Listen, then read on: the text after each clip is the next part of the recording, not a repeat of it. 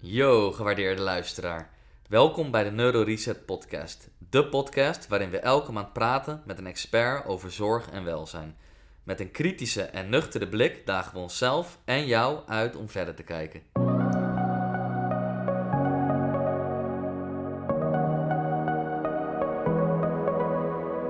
Welkom bij onze achtste podcast die we op hebben genomen met Chief van Chifo Opleidingen.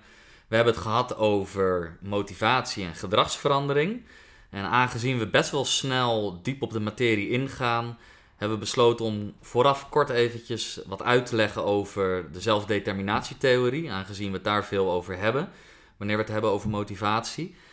Nou, de zelfdeterminatietheorie gaat eigenlijk uh, ervan uit dat er naast de fysieke basisbehoeftes, zoals onderdak, uh, geld, um, drie psychologische basisbehoeftes zijn. Wel te verstaan autonomie, verbinding uh, en competentie.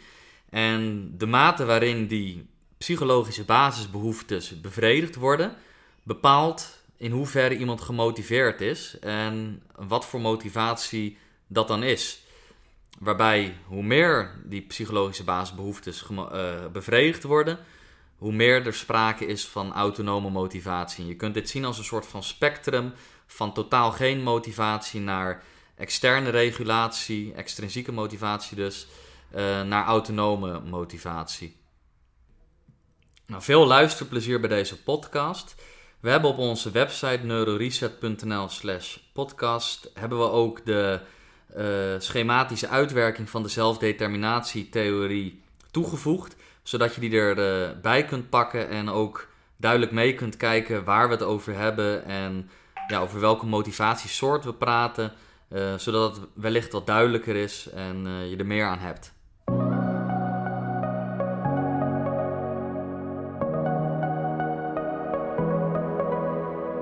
We hebben al eerder met jou uh, gesproken, althans Patrick en Jerry. Ik was toen helaas ziek. yes. Ja, chief van Chivo Opleidingen, Kennisinstituut over vitaliteit en leefstijl. We zouden het eigenlijk vandaag ook met, uh, met Richard uh, van Belcoaching uh, gaan opnemen, maar die is verhinderd, een spoedgeval.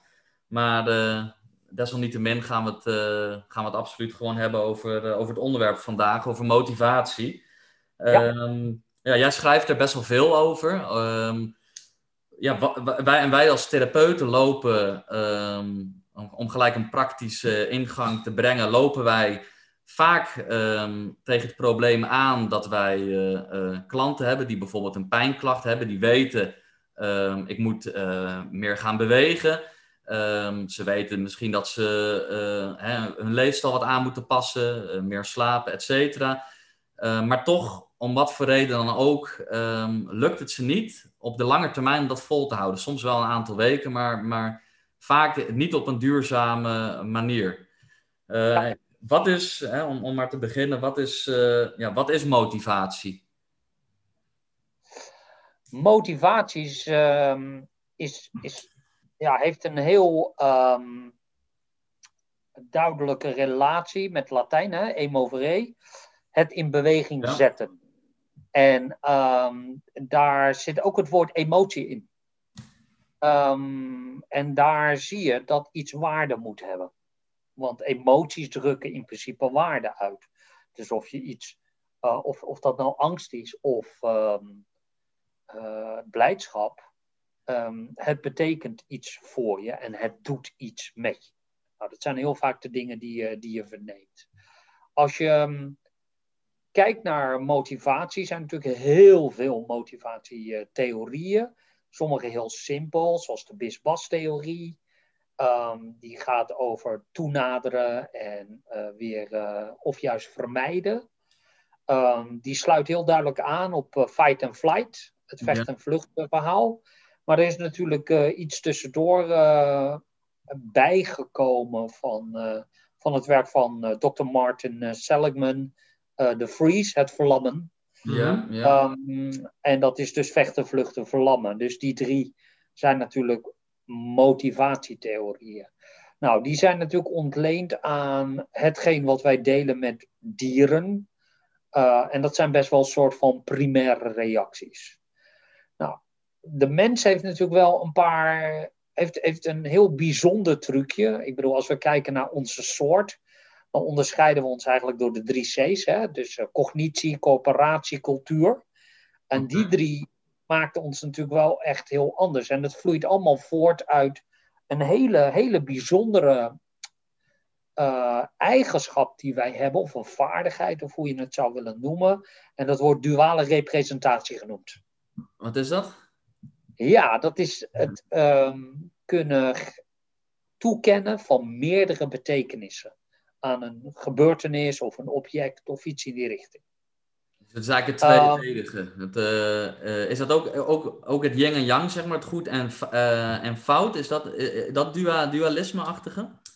Nou, dat is dualisme in zijn algemeen een voorbeeld van dualisme. Ja. Maar in dit geval betekent het vooral meerdere betekenissen kunnen toekennen. En een, en een goed voorbeeld daarvan is, ja, het is een voorbeeld wat ik heel vaak gebruik, is als je een, uh, een klein jongetje in de tuin ziet staan met een stok in zijn hand en je zegt, joh, leg die uh, tak eens weg. Uh, en dat hij je dan aankijkt, een soort van heel strijdlustig. Het is geen tak, het is een zwaard. Ja, ja. En dat is, dat, die, dat is heel duidelijk een voorbeeld van twee betekenissen aan hetzelfde object geven. Oké. Okay. Dat trucje, dat, is, dat hebben wij tot, in, in, in, uh, in, uh, tot een kunst verheven gewoon. Um, want zo'n tak is natuurlijk gewoon een ja, rechte streep. En een rechte streep kan wat zijn? Een, een L, dus een letter. Het kan een 1 zijn, een getal. Um, als ik drie van die dingen tegen elkaar leg met de uiteinden, is het een driehoek. Ja. Uh, heb ik een 4, wordt het een vierkant. Um, dus, en uh, wat je hier eigenlijk ziet, is dat we met die uh, eigenschap, die, zo, die wij als mensen tot een soort van kunst hebben verheven, dus kennelijk van ja, stok naar zwaard, naar letter, naar cijfer, tot geometrie kunnen komen. Mhm. Uh, en dat is heel belangrijk, ook in motivatie. En waarom dan? Omdat wij betekenis ergens aan toe kunnen kennen. En dat betekent dus dat wij ook dingen kunnen doen die we niet leuk vinden om te doen. Ja. Uh, en in strijd kunnen zijn met de, de impuls. En de impuls kan dus vechten, vluchten, verlammen zijn. Ja, precies. Maar door er een andere betekenis aan te geven, kunnen wij dat tijdelijk ongemak of zelfs angst, kunnen we weerstaan om dingen, toch datgene te doen wat tegen ons impuls in is.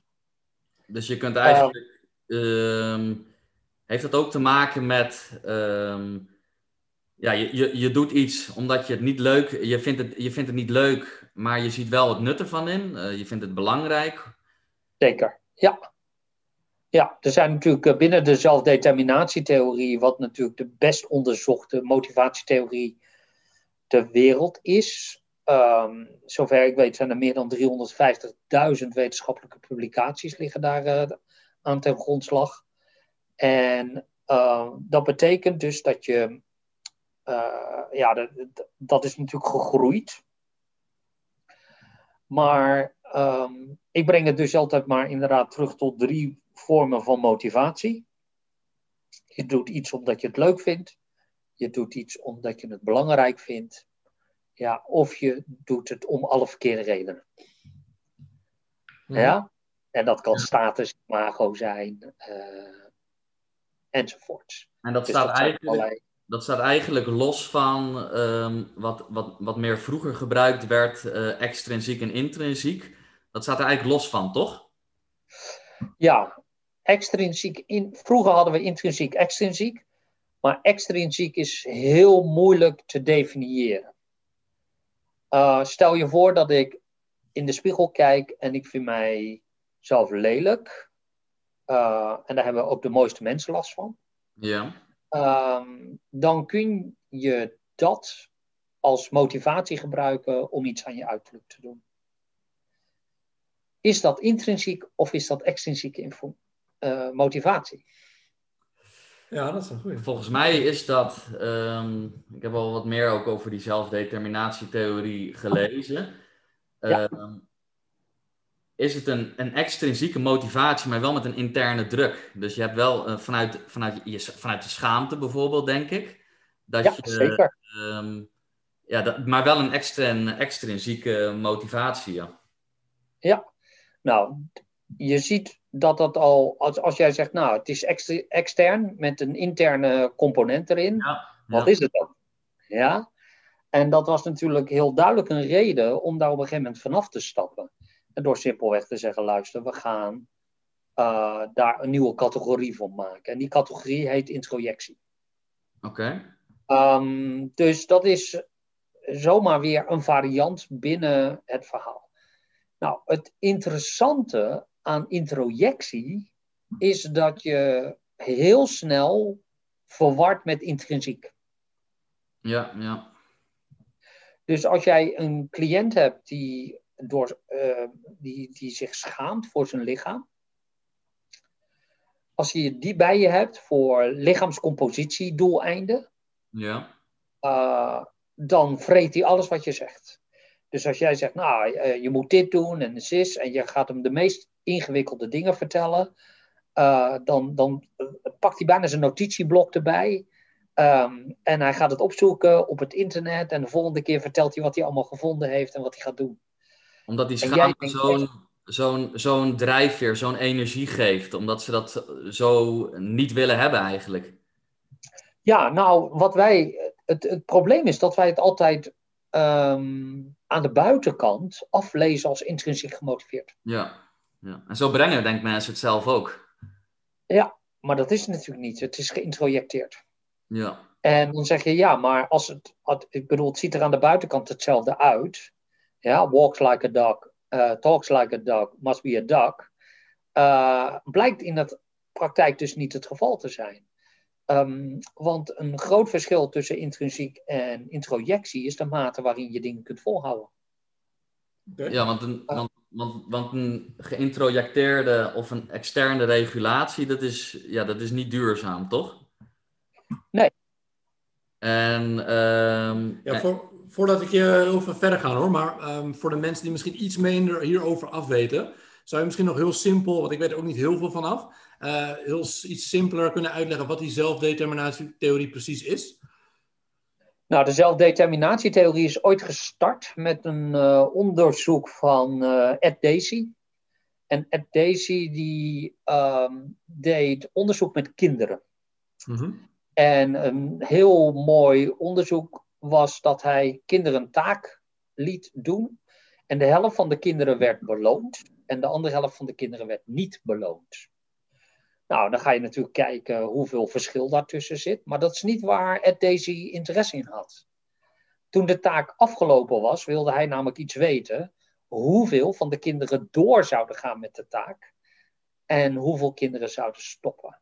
En bleek dat de groep waarin kinderen niet werden beloond, uh, dat die langer doorgingen. Oké. Okay. En dat is interessant, want daarmee ontstond de hypothese dat er verschillende vormen van motivatie zijn. En dat die motivatie ook de waarde van intrinsieke motivatie kan devalueren. Dus het verdrijft eigenlijk uh, op het moment dat je uh, die ex externe uh, motivatie uit beloning of uit straf Uh, op, dat, op het moment dat je op die manier gemotiveerd wordt, dan verdrijft dat uh, de interne, uh, intrinsieke motivatie. Ja, bij kinderen. Bij kinderen. En is Ja. het dan ook bij volwassenen zo? Nee, naarmate je ouder wordt, eh, ga je zien dat dat veel minder een rol speelt. En ik had toevallig vandaag nog een discussie eh, over dat als je mensen beloont voor stoppen met roken, dat dat echt een groot effect heeft. Een financieel, financiële beloning. En komt Ah. dat dan omdat ehm, financieel, omdat geld dan weer een, een, ja, een, een fysieke basisbehoefte is? Waar mensen dan Het motivatie... heeft niet direct eh, te maken met, eh, met, eh, met geld, maar met, met de waarde die je eraan toekent. Oké. Want, jij, Ehm, want, want, want nog, nog, ik denk dat we nog iets langzamer moeten gaan. Zeker. Er zijn, er zijn, vanuit de zelfdeterminatietheorie zijn er drie eh, psychologische basisbehoeftes. Autonomie, eh, eh, verbinding en competentie, toch als ik het goed begrijp? ja, Ehm, maar daarvoor, en, en, en ik geloof dat het ook vanuit een motivatietheorie die redelijk achterhaald, of erg achterhaald is. ehm, ik meen dat dat vanuit ehm, Maslow is. Maslow, ja. Maslow, Maslow. Dat zijn ook natuurlijk fysiologische basisbehoeftes. Onderdak, eten, een geld. Ja. er is niet zoveel mis met Maslow. Oké. Eh, maar Maslow dicteert een bepaalde volgorde. En die volgorde is niet zoals hij zegt dat ze zijn. Dus je, zou, dus je, dus, eh, je kunt niet zeggen dat ehm, wanneer die fysiologische basisbehoeftes ehm, ja, er gefrustreerd zijn, er niet zijn, ehm, dan kan het alsnog zijn dat iemand wel ehm, zeg maar wat hoger in de keten voor eh, bijvoorbeeld autonomie of, of, of voor competentie als motivatie. Ik kan twee hele goede voorbeelden geven. Uh, ik kan een voorbeeld geven van uh, modellen of danseressen, dansers die zichzelf uithongeren. Ja, Uh, ja. Ja. Dat is heel duidelijk uh, voor. uh, soms kan dat zijn voor kunst, soms kan het zijn voor status, soms kan het zijn voor werk gewoon, werkgelegenheid. Um, dus dat zijn zomaar drie, voor, drie beweegredenen om dit soort dingen te doen. En volledig in strijd met het gegeven dat je dus eerst moet voldoen aan die biologische basisbehoeften van energie. Ja, ja, ja duidelijk. En dat geldt voor mensen die um, uh, in hongerstaking gaan. Ja. Oké, okay? dus ik zeg, er is, er is, geen, er is weinig um, uh, discussie over dat eten op zichzelf staande basisbehoefte is, een biologische basisbehoefte. Alleen de volgorde, uh, daar lopen we vaak klem mee. En het is niet de enige keer dat we klem lopen op het moment dat iemand denkt dat het altijd in bepaalde stappen en in bepaalde volgordes loopt. Het is niet zo zwart-wit dus. Zo? Het is niet zo, zo zwart-wit, zo rechtlijnig Helemaal niet. dan het ander. Hetzelfde geldt voor de transtheoretische theorie. Uh, dus dus, dus um, ja, dus dat we open, eerst open moeten staan, weet je wel. Oké. Okay. Dus, en dan uh, nou, ik, ben, ik heb hem al zo lang niet meer gebruikt dat ik zelfs de vijf stappen niet eens meer weet. Um, dat geeft wel wat maar, aan als jij dat zelf niet meer weet.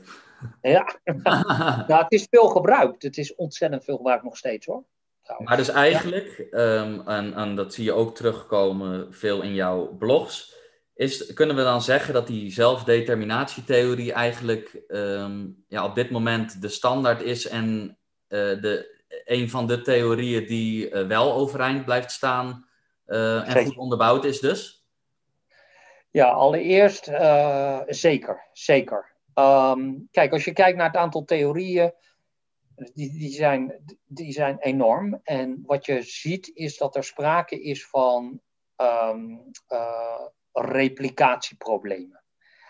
Okay. Um, in 2011 is men langzamerhand begonnen met uh, van, hey, we gaan even testen of die theorieën die we aannemen als waar in de psychologie, of die ook overeind blijven.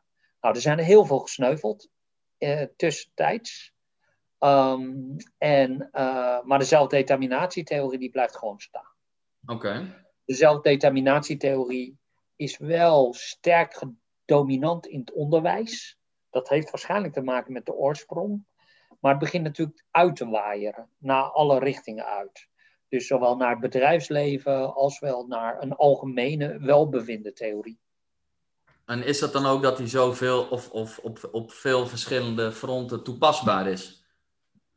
Zeker, omdat het gaat over basisbehoeften. Um, maar ook over motivatie in zijn algemeenheid. Kijk, voor mij is uh, is de zelfdeterminatietheorie gaat niet over basisbehoeften. Het gaat over motivatie. Dat component van basisbehoeften is pas later bijgekomen. Uh, en dat kan heel veel verklaren. Dat is, een, dat is een integraal onderdeel van die theorie. Dus uh, begrijp me niet verkeerd. Uh, maar in eerste instantie is het een motivatietheorie. En de vraag is: doe je dingen omdat je ze leuk vindt? Doe je dingen omdat ze belangrijk zijn? Of doe je ze dus om de verkeerde redenen? Dus uit schaamte, schuld, etc. Uh, die drie categorieën, die je verder nog in allerlei grijstinten kunt uitsplitsen, uh, die zijn belangrijk. Nou, uh, dingen doen die je leuk vindt, um, dat is um, beperkt houdbaar. Dat is redelijk duidelijk. Ja. ja? Um, en als kind uh, doe je dat om die reden. Dat, dat is hoe je als kind ontwikkelt. Dat is heel belangrijk. Um, maar later heb je meer redenen nodig om dingen te doen. Omdat je niet altijd alleen maar kan doen wat je leuk vindt? Of... Nee. nee. Als er een goede reden is, ben je daarna bereid om te doen. En we hebben een, een periode waarin dat een soort van in strijd met elkaar is. En dat is tijdens puberteit. Dus uh, dan, dan loop je, ben je brugpieper, dan ga je een klas in, wiskunde, je komt eruit. En ja, ik weet niet meer waar, weet ik veel. Misschien de stelling van Pythagoras of zo, daar ging het dan over. En het eerste wat iemand dan roept is, waar heb je dat nou voor nodig? Ja? Uh, dus er is geen duidelijke reden waarom je dit zou moeten doen. En dat is natuurlijk een probleem. Maar met jonge kinderen hebben, daar, hebben helemaal geen reden nodig om iets te doen. Ja? Als zij een boek hebben, dan gaan ze die proberen in een tosti-ijzer te proppen. Of die past of niet past, maakt niet uit. Daarom is het altijd een soort van schattig om te zien als, als, als ouders dan aan hun kinderen vragen, maar waarom doe je dat? Ja, Moet je er een reden achter zoeken. Ja, als het past, dan was dat een reden. En als het niet past, dan was dat ook een reden om het te proberen. Dus dat maakt dus helemaal niets uit. Um, dus naarmate je zeg maar uh, onderweg naar ouder wordt, dus vanaf de puberteit, ga je zien dat je uh, niet alleen maar dingen kunt doen waartoe je intrinsiek gemotiveerd bent, maar dat je dingen moet gaan doen waar je het nut van inziet, die je belangrijk vindt. Ja? En, uh, en dat gebeurt rondom de puberteit. Dus iets wat slecht begrepen is. Maar er is niet zoveel verschil tussen piepers en volwassenen.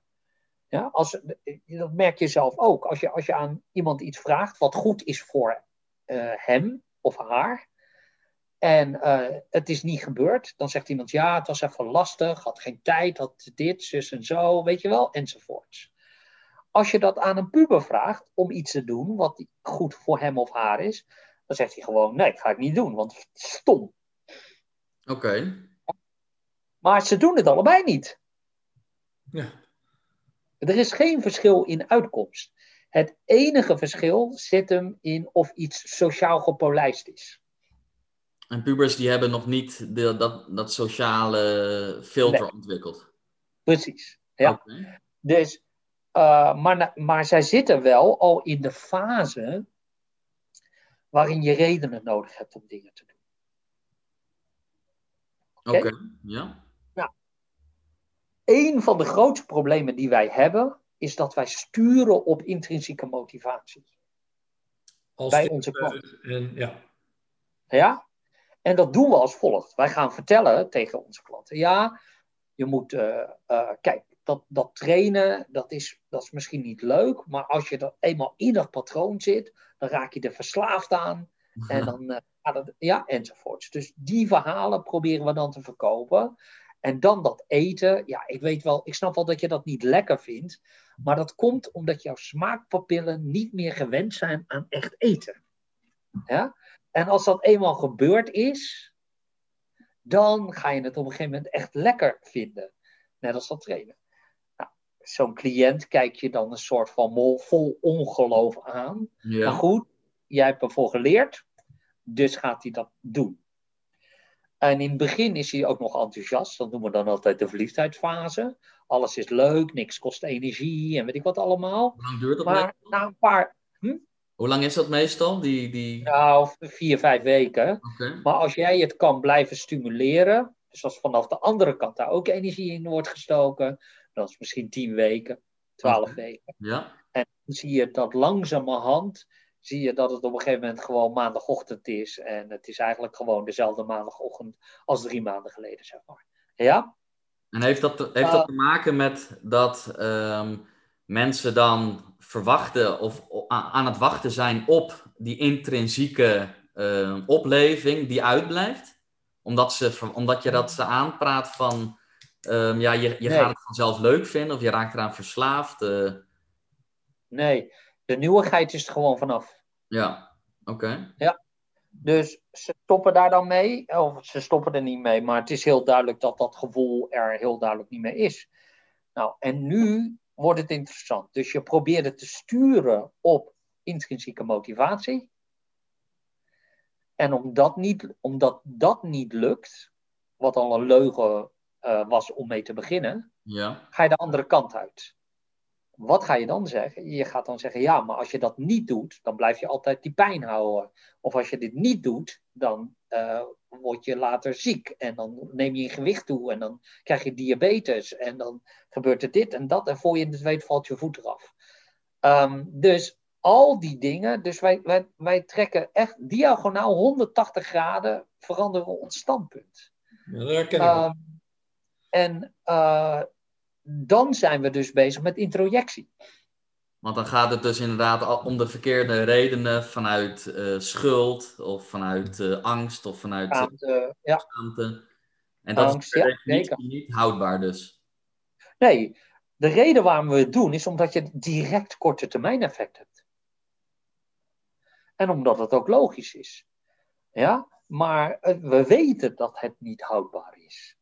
En daarom moeten we absoluut stoppen met dit soort eerst verkopen alsof het leuk is en of het fantastisch is. Ja. Eh, en als dat niet lukt, 180 graden draaien en dan die persoon schuld, schaamte en angst eh, te praten. Want dat is natuurlijk niet motiveren. Nee. Mensen met angst motiveren is niet motiveren. Dat is proberen te onderwerpen. Ehm, en en dat, daar is die, dat, dat werkt niet, tenzij je iemand gevangen kan houden. Dus, eh, dus, dat- dus er zit een bepaalde nuance tussen, als ik het goed begrijp. Ehm, want soms kun je inderdaad, ehm, nou, wat wij ook zien eh, hè, als wij mensen met pijnklachten zien, we willen mensen natuurlijk graag aan het bewegen krijgen. Ehm, en je wilt natuurlijk mensen duidelijk maken dat het ook belangrijk is om te bewegen. Maar, maar als je dat dus te ver doortrekt, ehm, dat mensen zich schuldig gaan voelen of dat ze zich gaan schamen, dan, ja, dan werkt dat dus juist averechts. Zeker. Ja.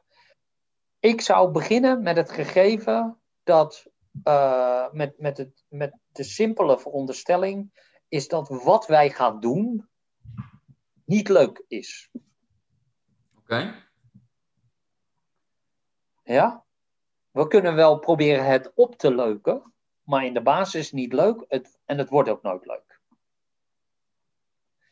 En het kan helemaal geen kwaad om zo een gesprek met een klant te starten. Luister, eh, je bent hier, dit is het doel. Eh, dat betekent dat er best wel wat werk verzet moet gaan worden. En eh, dat is voor de meeste mensen geen, niet echt leuk werk. Oké. Dus wat zou de reden voor jou kunnen zijn om dit vol te kunnen houden? Ja, dus je, je, gaat de, je gaat op zoek naar een waarom. ehm, en een, die dieper ligt dan ik wil een paar kilo afvallen, maar waarom je dat wilt. Of waarom wil je van die pijn af? Nou, en waarom is altijd lastig, maar wat gaat het je opleveren? Oké. Zodat Ja. ze het nut ervan inzien. Zeker. En als Ja. je dat dus voor elkaar krijgt, dan spreek je over een, een autonome motivatie. Ja, dan, nou, dan heb je dus waar je op peilt. Kijk, want dit zijn heel veel allerlei termen die eh, gegooid worden. Uh, maar als we blijven bij de termen die we hanteren, dan heb je uitgevonden wat iets belangrijk maakt. Oké. Dus vanuit dat je steeds terug blijft komen bij die drie, je vindt het leuk, je vindt het belangrijk of je doet het om alle verkeerde redenen. Wat ik nu net gedaan heb, is proberen het in het vak te krijgen. Wat maakt dit belangrijk voor jou? Ja. In plaats En van, Nog dit een, is hartstikke leuk. eh, en nog, nog een, ehm, ja, een praktische eh, vraag. Ehm, op het moment dat wij een, eh, of als, als, als personal trainer, je, je doet een intake met iemand en iemand die zegt, ehm, ja, ik wil graag eh, fitter worden, ik wil, eh, ik wil 10 kilo afvallen. Ja. En nou, je, je gaat natuurlijk eh, je gaat op zoek naar, oké, waarom wilt iemand dat? Ehm, maar je komt erachter dat het eigenlijk bijvoorbeeld om de verkeerde redenen is vanuit schaamte of gepusht door de partner of omgeving. Ja. En je komt er eigenlijk achter dat iemand dat zelf helemaal niet wilt. Ga je dan dus ehm, met iemand het gesprek aan van, goh, ehm, misschien moet jij wel helemaal niet eh, hier in die fitness gaan hangen en... eh, kan. Dan zit je echt veel meer in een specifieke coachrol. Maar je kunt ook, kijk, ehm, je kunt ook gewoon zeggen, wat is, is dat je probeert naar dat doel te werken. Ehm, kijk, iemand komt met een bepaald doel. Dat kan 10 kilo afslanken zijn. Ja? ja. Allereerst moet ik altijd, wil ik gewoon weten wat dat betekent. Want ik heb geen idee wat dat betekent. Ehm, net als fit zijn. Ik heb geen idee wat dat betekent. Ja? Als iemand 10 kilo lichter wil zijn, kan ik gewoon een deel van zijn been amputeren en dan zijn we klaar. Ja? Dus Ja. het is vaak heel onduidelijk wat mensen daarmee bedoelen. Mhm. Hetzelfde geldt voor fit zijn. De ene wil gewoon een sixpack. Nou, ja, daar hoef je niet echt voor te trainen. Ehm, maar moet je vooral iets met voeding doen. Ja. En de ander die wil eh, kunnen voetballen met zijn zoontje. En ze noemen het allebei fit zijn. Maar de wegen er naartoe zijn compleet anders. En als je dan nog even doorvraagt, dan kom je erachter dat zijn zoon 16 jaar is en een kop groter dan hij. Dan hij. Dan is het ook redelijk duidelijk dat je, eh, dat je plan van aanpak er iets anders uitziet dan wanneer hij 6 jaar oud is, toch? Mhm. Dus wat ik hier eerst, eerst altijd wil, naar boven wil krijgen, is wat het überhaupt betekent.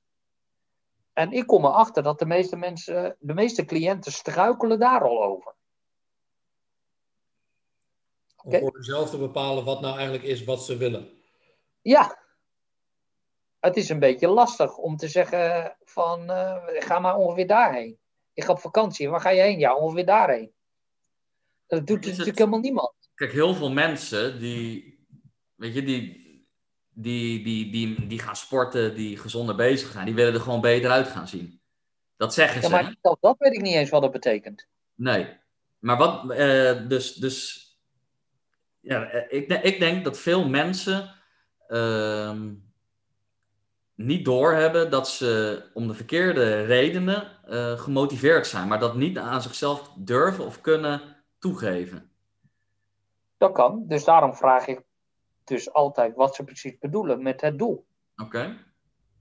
Dat is een Stel, je komt, stel je komt erachter, oké, ehm, iemand die, eh, die, die kijkt elke ochtend in de spiegel en die, eh, die begint bijna sp- spontaan te huilen omdat hij zijn vetkwabben ziet hangen. Ja, Hè? Dus, dus er, er is enorm veel schaamte, heel veel emotie. Ja. Ga je dan met iemand aan de slag? Ehm, eh, of, of, of heb je dan iets van, ik ga eerst uitzoeken waar komt die schaamte vandaan? Ehm, het hangt van je rol af. dan stel je, ben- je bent coach. Nee, eh, nou, dat hangt er ook vanaf wat je bedoelt met coach. Kijk, wij, zoals wij eh, kijken, wij, wij leiden personal trainers op.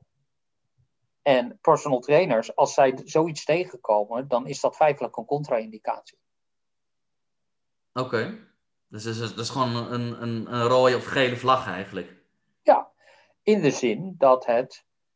eh, ehm, omdat als je met dat soort mensen, eh, met dit soort specifieke gevallen aan de slag moet, dat is uitstekend. Maar dan moet je er ook goed in zijn. Ja. Als het overgrote deel van jouw tijd vooral zit in, in het liften, uh, hoe goed kan je dan in dat andere zijn? Ja, dus je, dus je moet ook weten wanneer je door moet sturen. Ik denk dat, dat, dat ik dat. Uh, dat eigenlijk nog niet. Ja. ja. Oké. Ja. Um... Voor ons is het een contra-indicatie. En dan zeg je, nou, misschien moet je dan gewoon iemand doorsturen naar een vitaliteitscoach. Want de kans namelijk dat hij dit gaat volhouden, is namelijk heel klein. Ja. Oké, en dan trekken we hem door naar een vitaliteitscoach. Hè? We, nou, wij zijn daar ook in geïnteresseerd. Um, we, we, willen uh, trouwens uh, allebei ook die, die opleiding gaan doen bij jullie, bij Chifo. Oké, nou, uh, hartstikke leuk. Ja. Dus dan zijn wij natuurlijk wel benieuwd, oké, als, als coach en je wilt iemand um, vitaler helpen, oh, helpen worden, hoe zou je dat dan aanpakken? Wanneer je dus die. Er zitten een aantal zaken in. Kijk, feitelijk zie je dat er twee duidelijke indicaties zijn. De ene is stress en de andere is, dat, is, is iets van een, um, dat er sprake is van een uh, existentiële crisis. Dus als in wat doe ik op deze planeet? Dat zijn eigenlijk de twee duidelijke indicaties. En is dat ook dan, um, vergelijk me met, jij schrijft wel eens over die overleefstand. Dat mensen, dat mensen eigenlijk um, ja, zoveel um, dieperliggende ja, stressoren hebben, dat eigenlijk die prioriteit op dat moment niet ligt bij, ja, bij, bij hun leefstijl veranderen, maar bij lagen die eronder liggen, als ik het goed zeg. Ja, zeker. De voorwaarden zijn er niet. Oké. Ja. Um, nee, dat klopt. Die voorwaarden zijn er niet. Dat wil niet zeggen dat dat voor iedereen geldt hoor. Maar die, die voorwaarden zijn er. Als die voorwaarden niet zijn, ga je zien dat het heel moeilijk is. Dan is de uitzondering die dat redt. En een goed voorbeeld daarvan is gewoon. Heb ik heel recent iets over gepost. Dat gaat over het basisinkomen. Oké. Basisinkomen betekent gewoon dat je x bedrag krijgt, onvoorwaardelijk. Dat hebben ze in Finland gedaan, toch? Ja, zeker. Ja. En het gebeurt in meerdere dingen, maar in Finland hebben ze de eerste RCT gedaan. Oké. Ehm, en wat zag je? Uh, dat werd vergeleken met mensen die. Uh, uh, dat basisinkomen plus een huishoudtoelage was ongeveer 900 euro. Een student in Finland verdient ongeveer 1000 euro. En een werkloosheidsuitkering is 1200 euro. Ja. Nou, dat was een periode van twee jaar. En wat zag je? Dat de gezondheid, de mentale gezondheid van de mensen met een basisinkomen ging met 36% omhoog. Dus meer dan de mensen met een werkloosheidsuitkering. En de fysieke gezondheid ging met 12% omhoog. Ja. En ze gingen ook nog eens meer werken. Zag ik een triple win. Dat kun je wel stellen. Dus als mensen bij mij beginnen over leefstijl en dat soort dingen, dan zeg ik ja, maar het, het hele verhaal van de basisinkomen had geen leefstijlcomponent, had geen coachingscomponent, had geen, had, werd niet gestuurd op zingeving, helemaal niks. Nee. Um, dus waarom zijn we bezig met leefstijl? Wat doet dat basisinkomen? Die trek je uit de overleefstand. Oké. En op het moment dat je daaruit bent, heb je meer ruimte voor zaken die je belangrijk vindt. Ja. In je hoofd. En dat ga je zien dat mensen ineens gezondheid wel belangrijk vinden. En daar iets mee gaan doen. En die overleefstand, dat kan van alles zijn, waardoor mensen daarin uh, zitten. Zeker. En is dat dan terug te leiden naar een, uh, naar, naar, die, naar die verschillende uh, basisbehoeftes ook? Dat als daar zeker. genoeg... Zowel biologische als uh, psychologische basisbehoeften, zeker. Ja, en daarbij kun je dus niet inderdaad, wat we net zeiden van tevoren, zeggen van oké, je moet eerst voldoende geld hebben, want anders hoef je niet te gaan denken aan, uh, dat is te kort door de bocht dan. zeker. Oké. Ja, dat wil niet zeggen dat er geen hiërarchie is hoor. In psychologische basisbehoeften is wel een hiërarchie. En hoe zit die hiërarchie? Nou, die hiërarchie wordt alleen niet gedefinieerd door de zelfdeterminatietheorie. Oké. Volgens de, de zelfdeterminatietheorie is er geen hiërarchie. Dan zijn het dus die, die drie die je net benoemde: autonomie, verbinding en competentie. is correct. Oké. Ja. Uh, maar vanuit een evolutionair perspectief is het heel duidelijk. Um, vanuit een evolutionair perspectief gaat het om sociale verbindenis. Want als jij niet behoort tot een groep, dan ben je dus gewoon dood. Als je buiten de stam valt. Zeker. Ja, wij zijn niet gemaakt om in ons eentje te kunnen overleven. Dus als ik terugkeer naar uh, de drie C's, dus uh, um, co cognitie, corporatie en cultuur, die zijn, zijn allemaal gericht op het gegeven dat jij als groep beter kunt functioneren. Je dus verbinding uh, uh, binnen die groep zoekt en ook binnen die norm van de groep wilt vallen? Nou, dus waar het over gaat is veiligheid. Dus zonder, zonder groep ben je onveilig. Dus het eerste wat je wil is behoren tot een groep. Dat is één. Het tweede, om jouw positie veilig te stellen binnen die groep, moet je ook nuttig zijn. Dus competentie. Oké, maar dat kan dus betekenen dat jij uh, bij een groep hoort of wilt horen, dat je daar uh, een nuttige bijdrage aan levert.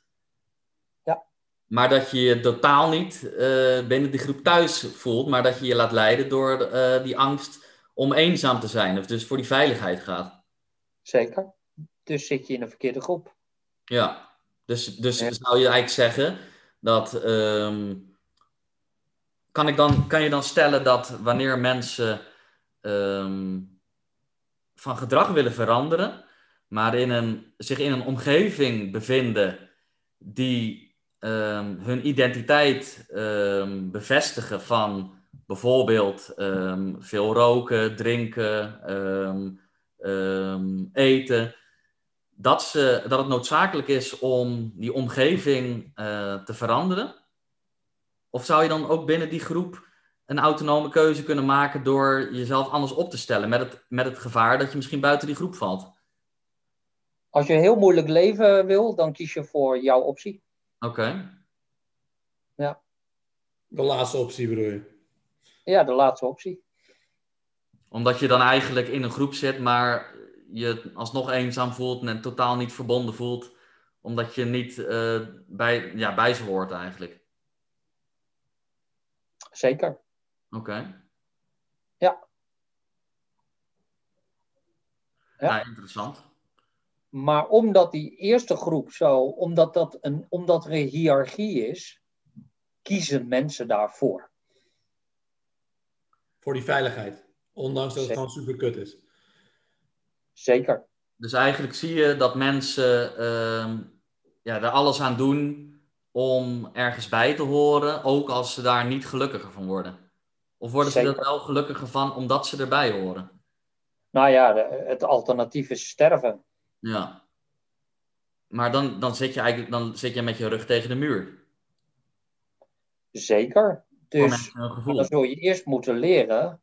Kijk, wat je dan ziet, is het alternatief is dat mensen zeggen: nee, ik uh, ga uh, nergens meer uh, rekening mee houden. Ik doe alleen maar wat ik wil. Dus dan kiezen ze voor autonomie. Mm-hmm. En je moet me maar accepteren zoals ik ben. Nou, dat, die reacties ken je wel, denk ik. Ja. Ja. Dat lijkt heel bevrijdend, maar dat is nog slechter. Dan hoor je helemaal nergens meer bij. Nou, omdat mensen niet begrijpen dat die vrijheid. Dat vrijheid. Dat de, de, er zijn verschillende vormen van vrijheid.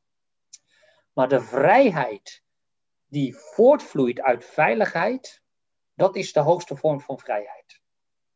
Ja.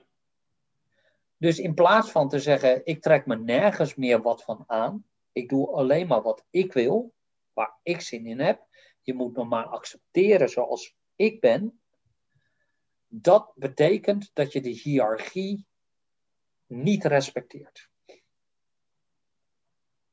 En dat betekent dus dat je in strijd bent met alles wat jou mens maakt. Oké. Dat zijn nogal uitspraken. Zeker. Ja. En daarom zitten we in de shit waar we nu in zitten. En doel je daarmee op dat, ehm, ja, dat we natuurlijk een bepaalde. ehm, vanuit de. Van, ja, je voelt, hem, voelt zeker via social media een bepaalde druk om eh, ergens aan te voldoen. Ehm, en dat de drang om daarbij te horen, om, eh, om, om je binnen die groep eh, leuk gevonden te worden, dat dat mensen weerhoudt van te zijn wie ze echt zijn. Kan je dat dan ook zo stellen? Nou, wat, wat mensen verwarren is dat jij is dat, dat je los moet komen van de groep om jezelf te kunnen zijn. Ehm, en dat is niet zo. Je zit alleen in de verkeerde groep. Ja. Ehm, dus als ik terugga naar die hiërarchie, dan gaat het eerst om sociale verbindenis. Dat is één. Dan goed zijn of goed voelen in, ehm, eh, in die groep. Dus, dus, dus competent zijn. En als dat gebeurt, dan kun je streven naar de hoogste vorm van vrijheid. Namelijk dat je jezelf mag zijn in een groep zonder dat je eruit gegooid gaat worden. Dat is het, dat is het, eh, het, het utopie. Dat is het ultieme. Ja. Maar wat mensen doen, is die eerste twee stappen overslaan Ja. En alleen maar kiezen voor die laatste stap. Ik mag zijn wie ik ben. En je moet me maar accepteren zoals ik ben. Ja. Ja, maar dat is een vlag op een modderschuit. Dat is een eh, recept voor eh, ongeluk. Gelukkigheid. Ja, dit, dit- dat, dat is een houding. En, en, en ja, dat komt waarschijnlijk bij mensen over als, als dat je je heel individualistisch opstelt, heel egoïstisch wellicht. Ja, nou ook nog eens. Eh, het kan nadelen hebben, tenzij je toevallig een heel aantrekkelijk persoon bent. Dat kan zowel fysiek zijn als, eh, als, als, als, eh, als gewoon in de omgang. Dan kom je er een hele lange tijd mee weg, zeker. Eh, maar het is in strijd met wie, wat je bent als mens. Ja. Hm. Dus, maar dit, dit is cruciaal. Dit, dit gegeven is cruciaal. Dus het verlangen naar autonomie zonder een basis te hebben, is, eh, is een enorm probleem. Is niet begrijpen. Ik, ik heb heel recent, zie- dat, datzelfde zien we dus ook feitelijk met, met zeg maar die coronadiscussie. Dus een groep die wil zelfsturing, vrijheid. Ja. En dus een groep die wil veiligheid, toch? Ja. Mhm. Ja. En eh, nou, die groep die natuurlijk vrijheid wil, die zegt, ja, waarom moet ik rekening houden met die, eh, met dat, met die oudjes en eh, weet je, al dat soort dingen allemaal. En ik leef gezond en ik eet gezond en Ja. nou, dat. Oké? Maar wat ze niet begrijpen is dat die vrijheid het gevolg is van de maatschappij. De maatschappij heeft gezorgd dat jij kan gaan en staan waar jij wil. De maatschappij heeft ervoor gezorgd dat jij eten hebt. Ik bedoel, als jij geen boer bent, hoe kom je aan eten dan? Ja. Ja. Dus die Ja, veiligheid dat is staat de maatschappij geregeld.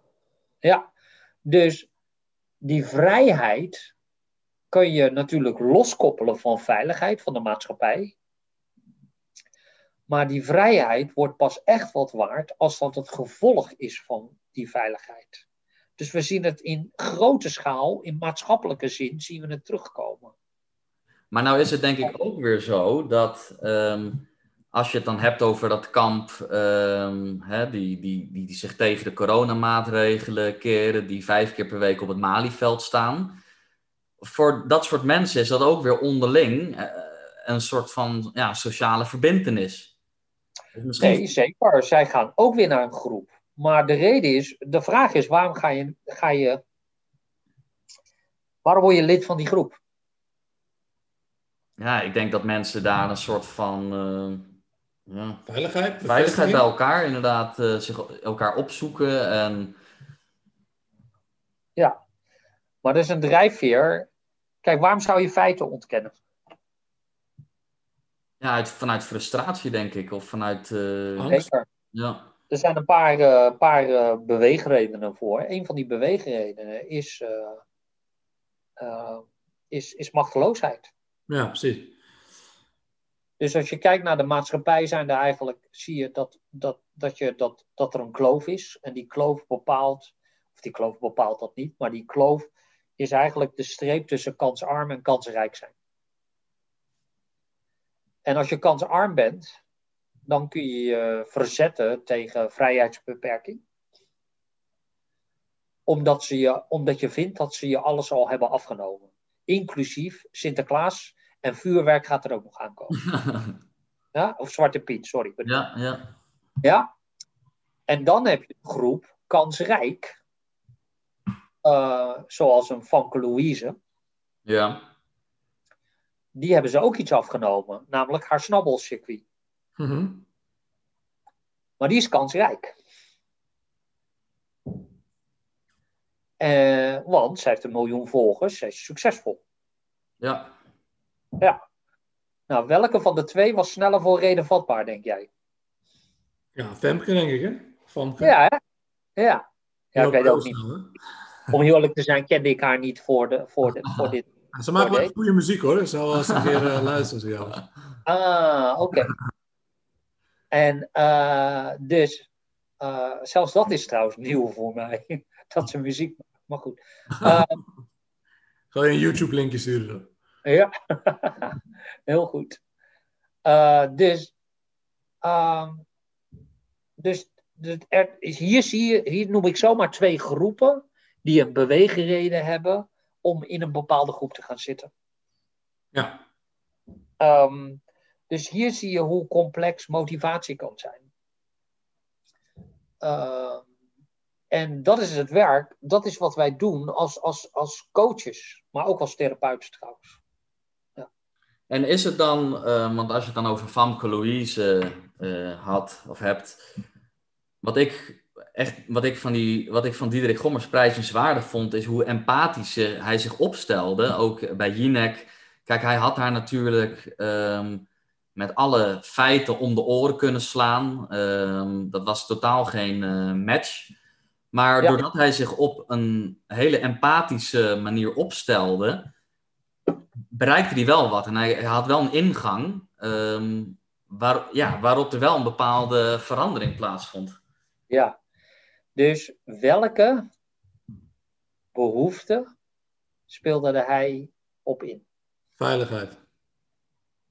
Of ja, veiligheid en binding. Ja, hij, ma hij, hij, maakte verbinding met haar. Hij, zij is ook langs geweest. Ik geloof dat hij er zelfs belde na die uitzending. En, uh, dus dat is weer die sociale verbindenis eigenlijk. Ja, maar laten we even ook, in, ik bedoel alle respect voor Gommers, uh, maar zij is kansrijk. Ja, hoe werkt het bij die mensen op het Malieveld die... Uh... Ja, probeer dat inderdaad eens bij die mensen in het Malieveld. Dat zou ik wel eens willen zien, ja. En is, ja? dan, ja, is daar een antwoord op of is dat... Ja, dat is ook heel lastig dat is veel lastiger, omdat er zoveel omgevingsvoorwaarden, er zijn zoveel randvoorwaarden aan dit fenomeen. Dus, um, dus, dus als jij, uh, kijk, wij zijn, wij zijn een ontzettend rijk land, maar uh, er leven er meer dan een miljoen onder de armoedegrens. Uh, en er leven een, een, kwart miljoen van die mensen leven lang, langdurig onder de armoedegrens. Um, en je moet me niet exact ophangen aan die getallen, maar het zijn wel substantiële getallen. Ja. Um, en langdurige armoede uh, betekent vier jaar of langer onder die grens. Ja. ja maar dat verandert een mens. Ja. En, uh, en dat betekent uh, heel concreet dat als we het hebben tot verbindenis, is dat als ik vier jaar lang onder de armoedegrens woon, leef, dat ik toch niet het idee heb dat ik in hetzelfde land woon als jij. Ja, dus dat creëert afstand. Nogal. Ja. En als de elite dan zegt dat we een warmtepomp moeten gaan installeren voor 5000 euro, ja, terwijl ik niet eens de huur kan betalen, Ja, dan denk ik echt, ja, ik bedoel, als we het hebben over afstand, dan kan ik maar alleen maar tot de conclusie komen dat jij van een compleet andere planeet komt. Ja. En hoe zou je dit dan als vitaliteitscoach aanpakken om zeg maar wat meer daarmee te levelen en het gevoel te hebben dat... Nou, kijk, je hebt een aantal eh, niveaus. En een niveau is natuurlijk. Kijk, dit is op een maatschappelijk niveau. Dus daar kunnen wij niks mee. Tenzij wij natuurlijk beleidsachtige taken op ons gaan nemen. Sluit ik in de toekomst niet uit, trouwens. Uh, maar um, wij hebben natuurlijk met hetzelfde bijltje te hakken. als het gaat om het begeleiden van um, werknemers. Als wij werknemers hebben met, uh, uh, als, wij, als, als wij werken voor een bedrijf en, en die heeft 500 medewerkers en, uh, en 300 zijn laag geschoold, doen werk wat, echt, ja, wat ze niet leuk vinden, dan zitten we in een soortgelijke situatie. Ja. En dan wordt er gevraagd van, nou, we hebben een coach, ja, wat gaan ze dan doen? Wat ga, hoe ga je ze überhaupt adresseren? En eerst is gewoon proberen verbindenis te zoeken. En veiligheid creëren. En veiligheid is hier allereerst sowieso een probleem. Want als jouw leidinggevende tegen jou zegt: luister, ik heb iets voor jou, een coach, daar kun je mee praten. Dan uh, denkt de leidinggevende dat hij jou een cadeau geeft. Uh, Terwijl die werknemer denkt: oké, okay, er is kennelijk van alles mis met mij. En alles wat ik ga vertellen, dat wordt weer doorgebriefd naar die leidinggevende. Dus het voelt als een soort van bijna onder dwang. Ja, zeker. Ja. Dus uh, dat, hele, dat moet je allemaal zien te doorbreken. Uh, en uh, dat is niet anders dan wanneer je een gewone klant krijgt, of een gewone klant, een klant krijgt voor, voor, voor die vrijwillig naar je toe komt, zoals in de fysiotherapie. Mm-hmm. Dat is hetzelfde. Ja? Uh, die heeft. Uh, je, je weet dat 80% van het resultaat heeft te maken met de connectie die je hebt met die klant. Ja, Ja. eens. En niet alleen, nou laat ik het zo zeggen, in ieder geval, en 100% van tevredenheid. Ja. Um, en dat weten we. Er is namelijk gewoon geen correlatie tussen tevredenheid en effectiviteit. Bij fysiotherapeuten is onderzoek naar geweest. Mm-hmm. Ja, iemand kan geen resultaat hebben, maar als iemand kan nog steeds super tevreden zijn. Super tevreden, ja. Ja. Ja, dat is zo'n dat is zo'n verhaal van, ah, ik heb zo'n fantastische visio. Ja, en uh, ik stuurde iedereen heen, mijn broer, mijn zus, en mijn familie, mijn collega's, en mijn vrienden, kennissen enzovoort. Ja, ja oké. Okay. En hoe lang zit je er al? Drie jaar? Oké. Okay. Dus het werkt niet, eigenlijk. Dat zou de conclusie kunnen zijn, Ja. toch? Ja, Ja. Maar dat maakt dus helemaal niks uit. nee. Maar wat jij zegt van je wilt wel, ehm, ja, die sociale verbindenis is zo belangrijk. Zeker, het is een voorwaarde. Ehm, dus die tevredenheid is belangrijk. Tenminste, tevredenheid. Ze moeten zich prettig voelen in de omgang met jou. Zeker. Maar dat wil niet zeggen dat ze zich prettig hoeven te voelen met de taken die, die ze moeten doen. Nee, maar het is dus wel eh, aannemelijk. Dat, maar er is, dus, er is dus geen correlatie, zeg jij. Maar het is wel aannemelijk als je sociale verbindenis hebt en mensen zijn tevreden, dat ze een beter behandelresultaat hebben, waarschijnlijk. Durf ik niet meteen te zeggen. Maar misschien wel sneller geneigd zijn om hun gedrag te veranderen. Als er veiligheid is en... Want dat is, weer, ja, hè, dat is inderdaad, als je het, eh, ik probeer het een beetje praktisch terug te redeneren voor mij als therapeut. En dan gaat het dus terug over dat iemand dus eh, die gemotiveerd moet zijn vanuit de juiste beweegredenen. Wat je dus goed moet uitvragen en moet overleggen. En vervolgens moet je een hele veilige omgeving creëren om dat toe te gaan passen. Alleen die veiligheid is natuurlijk hier in de behandelkamer misschien makkelijk op te zetten, maar ja, daarbuiten wordt dat natuurlijk een stuk lastiger. Zeker. Kijk, uiteindelijk is dat het overgrote deel van je werk binnen die behandelkamer, is die connectie leggen. Mm En uh, mensen vooral laten inzien dat het niet leuk is en dat het niet leuk gaat worden. Maar dat we een reden moeten gaan vinden waarom dat die dit belangrijk vindt. Ja, en dat is dus niet een reden, ja. ik wil weer pijnvrij zijn. Want dat kan je natuurlijk als therapeut, hè, ja, je moet weer gaan trainen, want de pace moet weer van, ik zeg maar wat. Dus je moet gaan trainen. Is dat dan een juiste reden? Dat lijkt me dan niet. Nou, dat is een mechanische reden waarom. Uh, kijk, als iemand zegt. Uh, kijk, pijnvrij is, is op zichzelf staand nooit een reden. Ik bedoel, als jij, als jij mij uh, uh, onder narcose brengt, dan ben ik pijnvrij. Ja, ja. noem een paar jaar. Ja? ja, dus uh, als jij dan zegt, nou, dat is geen probleem, ik kan je de rest van je leven onder narcose brengen. ja, snap je hoe, ja, hoe weinig specifiek het is? Mm -hmm. Dus je zult veel specifieker moeten zijn van wat gaat dit je opleveren dan? Wat is er nu wat je, wat je graag zou willen doen, maar wat je niet doet? Ja, oké, okay, dat is een hele goede. Ja, dus waar belemmert het in je leven waarom je het aan wil passen? Ja, maar, en daar zit het spanningsveld. Stel je voor dat je het niet kan oplossen. Als therapeut of als. Als therapeut. Ja. Wat je dan zegt. Dus ga je dan beloftes doen?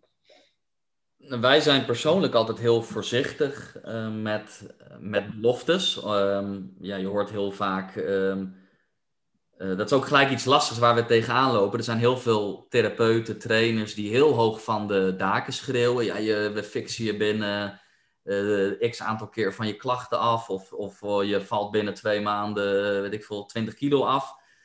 En ja, wij zijn daar wij zijn daar een stuk terughoudender in, genuanceerder in, omdat we weten hoe complex pijn, uh, et cetera, is. Um, maar soms hebben mensen die, uh, die wanhopig zijn, die houden wel heel erg van iemand die zich aan de arm neemt en zegt van dit uh, ga ik voor je fixen. Dus dat is een soort van, uh, altijd een soort van strijd die je als, als therapeut hebt. Je wilt enerzijds heel uh, ja, je wilt overkomen als dat je er verstand van hebt. Je wilt uh, mensen vertrouwen geven, maar je wil ze ook geen valse verwachtingen geven. Correct. Ja. Dus zij, uh, in, in, een, in, in een crisis zoeken ze altijd een crisisleider. En een crisisleider is namelijk het equivalent van veiligheid. Ja. Daar komt het gewoon op neer. Dus dat mensen reageren op bouwde uitspraken, dat is redelijk duidelijk. Dat is de reden waarom dat Trump gekozen is. Ja. Ja? Um, maar uh, dan komt er een tijd dat je ook moet leveren. Dat is de reden waarom dat hij waarschijnlijk weggestemd gaat worden. Mhm. dus, um, de vervanging veel beter wordt, dat weten we niet, maar... Uh... Ja.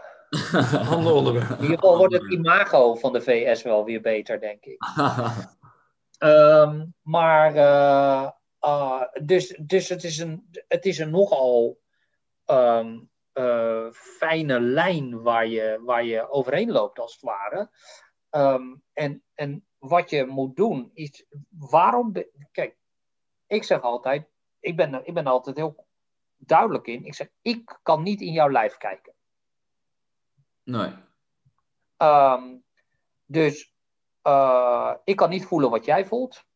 En ik kan, niet, uh, uh, ik kan dat dus niet ervaren. Ik kan de pijn niet ervaren, ik kan niet weten welke emoties erbij komen enzovoorts.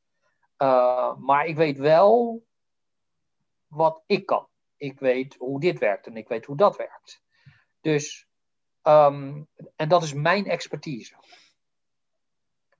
Maar omdat ik niet weet wat uh, jij voelt en wat jij denkt en weet ik wat allemaal, uh, heb ik jou nodig in dit traject. En wij moeten dus samen kijken of we een weg gaan vinden. Ehm, en, en, en er gaat heel veel verloren in, in die vertaling.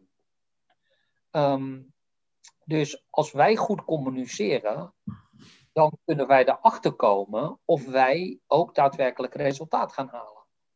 Maar voor die tijd weet ik dat niet. Dus ik, ik zit hem veel meer, stuur ik aan op samenwerking. En dat dat belangrijk is om te kunnen ontdekken of wij iets voor elkaar kunnen betekenen. Ja, dus je creëert duidelijkheid, je geeft eh, heel duidelijk aan, dit is wat we gaan doen. Uh, ja. Dit is wat we gaan proberen. En dan gaan we daarna evalueren of het, ehm, ja, of het effect heeft. Zeker, ja. Okay. Wat, waarbij het dus belangrijk is dat je het vooral samen doet. Niet Zeker. maar jij als therapeut of alleen maar als klant. Zeker, ja. Ja. ja. Want ik kan geen gedachten lezen en ik kan niet voelen wat jij voelt. Dus ja. gewoon onredelijk dat ik dat deel kan, kan invullen. Mm Ja, duidelijk. Ja. Uh, dus dat, dat is het eerste deel. En het, en het tweede deel, maar dan, dan zitten we in de hoek van uh, vitaliteitstherapie. Is stel je voor dat het niet lukt. En stel je voor dat, dat het niet kan. Is er dan een mogelijkheid om die persoon te laten accepteren dat er geen oplossing is op dit moment? Mm Ik denk dat het antwoord ja is. Ja, maar dat is waar je op kunt sturen. Want de acceptatie leidt namelijk ook tot uh, ontsnappen uit die overleefstand. Omdat uh, uiteindelijk als je iets accepteert, dan vervalt ook die innerlijke strijd ermee. En, en daarmee ook de energie die erin verloren gaat. Zeker, je gaat je focus verleggen. Uh, is dat ook de basis van acceptance en commitment therapie, de nieuwe generatie? Er, een, er zit wat overlap in, ja. Zeker. Oké. Dus als ik het goed begrijp, ehm, wanneer mensen bij jou komen met een bepaalde vraag, is het belangrijk allereerst om ehm, uit te vragen ehm, ja, waarom ze dat belangrijk vinden. Hè, wat, wat, wat in hun leven uh, op, dat, op dit moment belemmerd wordt of uh, wat ze anders willen. Mm en dan, ga je, dan creëer je uh, veiligheid door een sociale verbinding aan te gaan, door uh, je empathisch op te stellen en ze heel duidelijk te vertellen wat je gaat proberen. En op het moment dat blijkt dat dat uh, niet gaat werken, dan stuur je meer naar, um, naar die acceptatie en ga je op zoek naar, um, naar, naar andere waarden van iemand om die verder um, een reden om te leven. Een reden om te leven, zingeving te zoeken? Ja, richting. We hebben het altijd over autonomie en richting. Oké. Dus uh, autonomie kan je verkrijgen door de klachten weg te nemen. En als dat niet lukt, kun je autonomie verkrijgen door te laten accepteren. Oh, duidelijk. Ja, helder. Ja? ja. Nou, en als je eenmaal autonomie hebt, dus je bent vrij, wil nog niet zeggen dat je een richting hebt. Dus dan moet je je waardes gaan bepalen, of? Ja, dus, nou, je waarde kun je daarvoor ook op bepalen, omdat waarden onderdeel zijn van uh, wie jij bent als persoon. Uh, maar ook uh, welke behoeften je nog kunt bevredigen. En als je daar een voorbeeld zou van moeten geven? Nee, is, is, is alleen al nou, ontdekken wat je wel belangrijk vindt. Dat kan een, een, een reden zijn. Dat, dat ligt dicht bij waarde. De vraag is, ik, ik heb een hele technische definitie van waarde, dus dat maakt dat het lastig voor mij om dat 1, 2, 3 zo uh, uh, neer te leggen. Maar als je kunt zeggen, wat, ontdekken wat jij waardevol vindt, is, is uitstekend, ja. ja. En om te kijken of iemand dat na kan streven en, en de handvatten te geven om dat na te streven. Zeker. Dat is natuurlijk wel uh, iets lastigs om echt nou ja, te gaan ontdekken wat je belangrijk vindt. Um... Nee, dat is core business. Ja.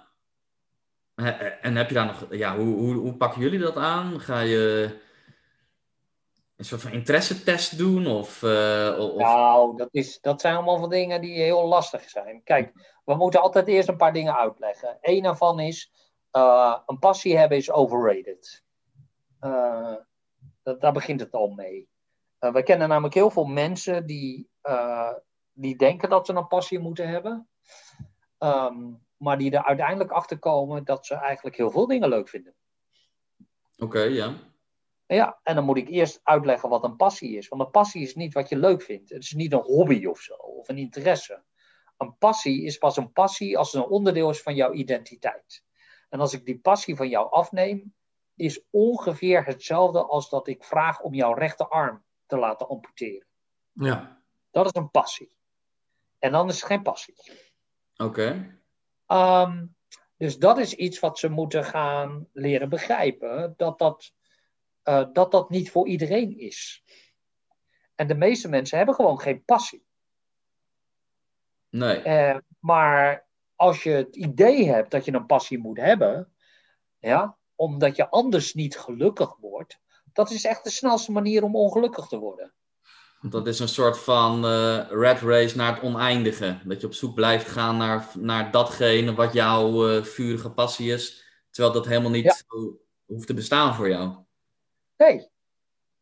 Oké. Dus, maar dit, dit zijn allemaal trajecten. Kijk, als je kijkt naar wat, hoe, hoe wij vitaliteit zien, uh, dan gaat dat altijd over wijsheid. Over levenswijsheid. Dat is waar het over gaat. En wat is wijsheid? Wijsheid is goed, ten alle tijden goed kunnen handelen en kunnen oordelen. Dat is wat het betekent. Hm. In het leven. Ja? En dat betekent dat je allereerst iets moet begrijpen over passie. En over zingeving. En over waarde. En over, over, over je basisbehoeften. Al dat soort dingen moet je een raamwerk voor hebben om te begrijpen hoe het leven werkt. En als je dat hebt, dan wordt het makkelijker niet om. Dan heb je niet alle antwoorden. Wat je hebt zijn, is de onderliggende kennis en het onderliggende raamwerk om de juiste vragen te kunnen stellen. Oké. En dat is wijsheid. Wijsheid is het kunnen stellen van de juiste vraag. Hm. Ja, ja, ik denk wel duidelijk. Het gaat best wel diep. Ja. maar dat geldt dus ook voor die mensen. Dus als, als jij als coach of als therapeut met zo'n klant aan de slag gaat, is dat wij dus weten welke vragen we moeten stellen. Ja.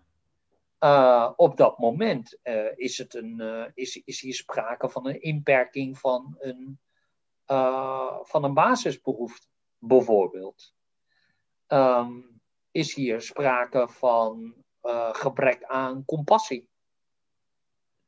Uh, is die eerlijk naar zichzelf? Kan die accepteren dat zijn karakter gewoon een paar nare randjes heeft? Mm -hmm.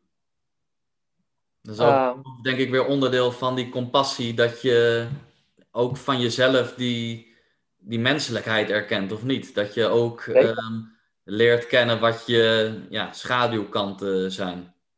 Zeker, ja. En juist dat onderdeel, dat, dat is een belangrijk onderdeel, omdat een hele goede manier om bijvoorbeeld impulscontrole te verliezen, dus wilskracht, ja.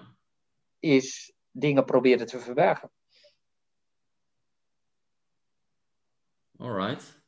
Dus als, jij, als jouw leven bestaat uit een groot deel uh, bestaat uit dingen verbergen, dan is het dus heel moeilijk om uh, zeg maar, je training vol te kunnen houden. Of je voedsel, je, je, je, je, je, je voedingspatroon. Ja. Je gewenste voedingspatroon. Ja, dat is, dat is, ja, er zijn zo, eigenlijk zoveel dieperliggende factoren die je motivatie beïnvloeden en daarmee dus je gedrag, dat je daar eigenlijk niet een eenzijdig uh, uh, antwoord op kunt uh, geven. Nee, en al helemaal niet zeg maar een soort van plat kunt slaan tot nee. er is intrinsiek en er is extrinsieke motivatie. Nee, nee, nee. Het gaat vooral om het stellen van de juiste vraag, zodat mensen zelf Zeker. erover na gaan denken. Uh, zelf na gaan denken, maar ook uh, soms gewoon dingen woorden kunnen geven. Ja, definiëren. Ja? voor zichzelf. definiëren voor die mensen. Omdat, omdat als jij alleen maar een soort van gevoel hebt uh, en, en je, je kunt het niet goed overzien meer, dan is dat een stressbron op zich geworden. Ja. En heb je dan nog. ehm, ja, het is dus heel complex en er is niet een eenduidig ehm, eh, antwoord. Maar Nee. Wat zou jij dan mensen adviseren die moeite hebben met eh, een gedragsverandering? Is dat dan gaan naar een, een vitaliteitscoach toe? Ehm, om, omdat, omdat dat eigenlijk bij voorbaat niet iets is wat je zelf achter kunt komen. Heb je daar iemand anders voor nodig die je daarbij eh, met verstand van, die je daarop op kan wijzen? Of? Nee, nee. Eh, je, je kunt er wel zelf aankomen. Kijk, je moet altijd teruggaan naar de. Wat is nou de waarde van een coach? Ehm, de waarde, de grootste toegevoegde waarde van een coach is dat, die, is dat jij de coach de tijd gunt die je jezelf niet gunt. Oké. Ehm, want een coach stelt wel eens een vraag. En heel vaak ken je die vraag. Je hebt jezelf ook wel eens gesteld. Ja? Alleen heb je nooit de tijd genomen om daar echt over na te gaan zitten denken. En Mhm. daar vervolgvragen op te hebben. En, eh, want daarom, eh, eh, daarom gaat coachen uiteindelijk, gaat over vertellen, over uiteindelijk uitzoeken wat je eigenlijk al weet. Maar het is trechteren wat een coach doet. Ik vergelijk het altijd maar een soort van met, ehm, met kijk, wat, een coach doet eigenlijk twee dingen. A, hij verandert de betekenis van iets. Eh, dat is het doel. En dan zeg je, nou, dat klinkt best vaag. Maar stel je voor dat iemand bij je komt die zegt: luister, ik, eh, ik wil afslanken. Oké. Eh, hoeveel? 10 kilo. Oké. Heb je dat wel eens eerder gedaan? Ja. Oké. En wat heb je toen gedaan? En hoe, hoe is dat gelukt? Ja, de eerste keer met dit was 14 kilo. Oké, de tweede keer was met dat. Oh ja, was eh, ook eh, 9 kilo. En de derde keer, ja, de derde keer was dat. En dat was, eh, oh, was ook 16 kilo enzovoorts. Oké. Dus ik, dat zijn vragen die ik stel. Ik stel nog wel meer vragen. Maar waar het uiteindelijk op neerkomt, is dat ik dan op een gegeven moment wel denk van, oké, maar heb jij daar hulp bij gehad? Nou, heel vaak blijkt dat dus niet het geval te zijn. Dan zeg ik, oké, maar wat jij me nu vertelt, is, wat je eigenlijk zegt tegen mij, is dat je een expert bent op het gebied van afslanken. Wat kom je bij mij doen? Dus als iemand zonder hulp al bij elkaar meer dan 30 kilo is afgevallen, dan is hij expert om, om af te, bij, met afslanken. Mm um, nou, dan zie je dat zo'n cliënt meestal een soort van tegensputtert of schaapachtig begint te lachen. Uh, maar dan zeg ik, nee, sorry, maar luister. Ik kan alleen maar vertellen wat ik constateer. Als je de eerste keer gelukt was, dan was een foutje. De tweede keer was toeval. En de derde keer is gewoon een patroon. Dus als jij dit gewoon consistent kunt, dan ben je een expert op het gebied van afslanken. Oké, als je dat zo wil noemen. Ja. Uh, ja, dat wil ik zeker zo noemen. Maar kun je mij dan vertellen wat je bij mij komt doen? En nu weet iemand het niet meer. Snap je? En nu zijn we bezig om de, om de, om de betekenis te veranderen van de komst. En is dat dan um, wat je in het begin zei, die dualiteit, dat wij als mens op meerdere manieren ergens naar kunnen kijken en dat jij als coach uh, probeert een andere invalshoek uh, te laten zien en dat mensen dat, um, ja, dat, dat je mensen eigenlijk uit hun denkpatroon haalt en ze het inzichtelijk maakt op een, uh, op een andere manier? Zeker. Ik, geef, ik help ze om een andere betekenis te geven aan de komst. Oké. Okay. Ja, en het middel gebruik is het stellen van vragen. Ja, dus dat is eigenlijk voor een therapeut of een coach, hè, als je moeite hebt met mensen ja, motiveren om gedrag te veranderen, voor welk onderwerp dan ook, is het dus uh, heel erg gunstig om die veilige omgeving te, uh, te creëren. Maar ook om ja. dus heel erg door te vragen naar wat mensen eigenlijk te bedoelen, waardoor ze op, zelf op een andere manier er, ja, naar gaan kijken.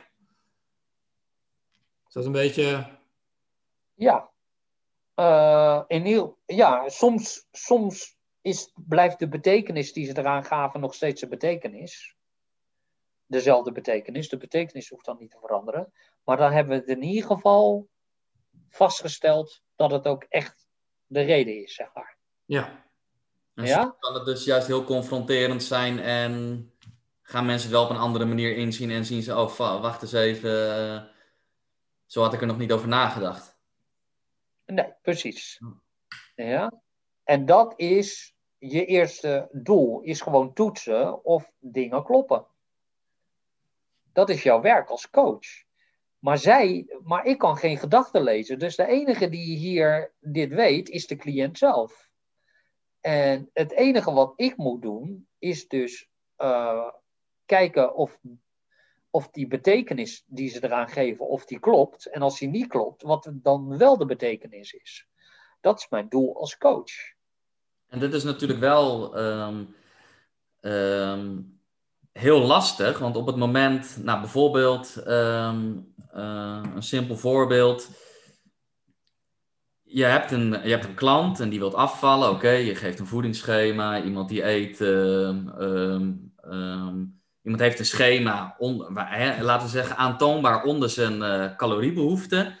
Iemand mhm. zegt zich er uh, uh, de afgelopen maand perfect aan te hebben gehouden.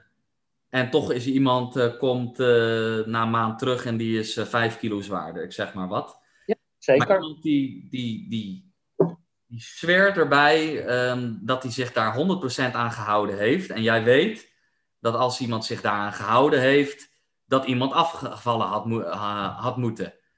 Dus iemand die, of hij houdt zichzelf voor de gek, houdt jou voor de gek vanuit schuld, vanuit schaamte.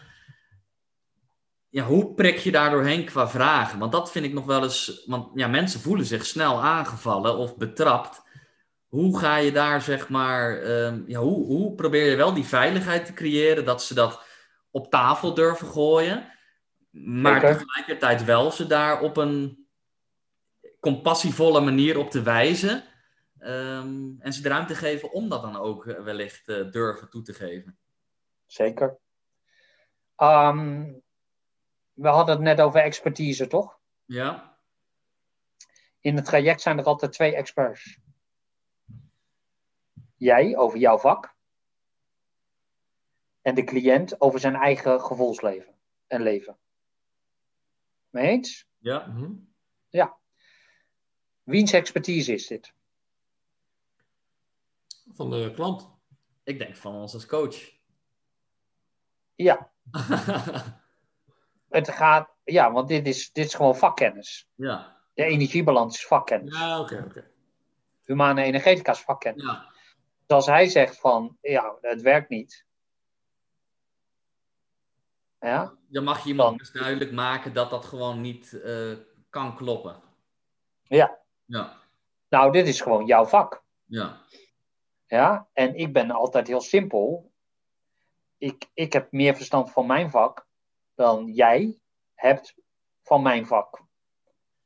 Ja, ook al heb je twaalf afleveringen Oprah Winfrey gekeken. Ja. Dat kan mij niet schelen. Ja? Uh, dus ik ben daar altijd heel duidelijk over. Um, dus allereerst moet je dat dus heel duidelijk hebben uh, wie is hier de expert? Nou, als dit mijn expertise is, dan ben ik daar ook heel duidelijk in. Dan, zeg ik, dan zijn er een paar dingen die ik ga zeggen. Want de vraag is, want daar zit je echt de vraag, is maar hoe ga ik dit brengen zonder dat die wegrent? Ja. Of de dreun op mijn neus krijgt, of dat hij niks zegt, maar uiteindelijk alle hoop verloren heeft. Ja? Um, er zijn een aantal dingen. Allereerst vertel ik heel duidelijk, luister, de energiebalans, dat is gewoon een natuurwet. Ja. Maar wat dit betekent, is dat wat wij doen niet werkt. Om een andere reden dus.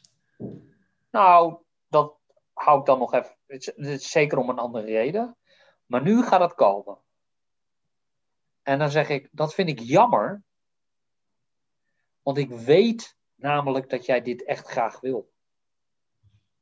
Ja, dus je legt het wel bij iemand zelf. Ja, maar die laatste haalt alle verwijten weg. Want dat was jouw, dat was jouw issue. Ja, ja, ja.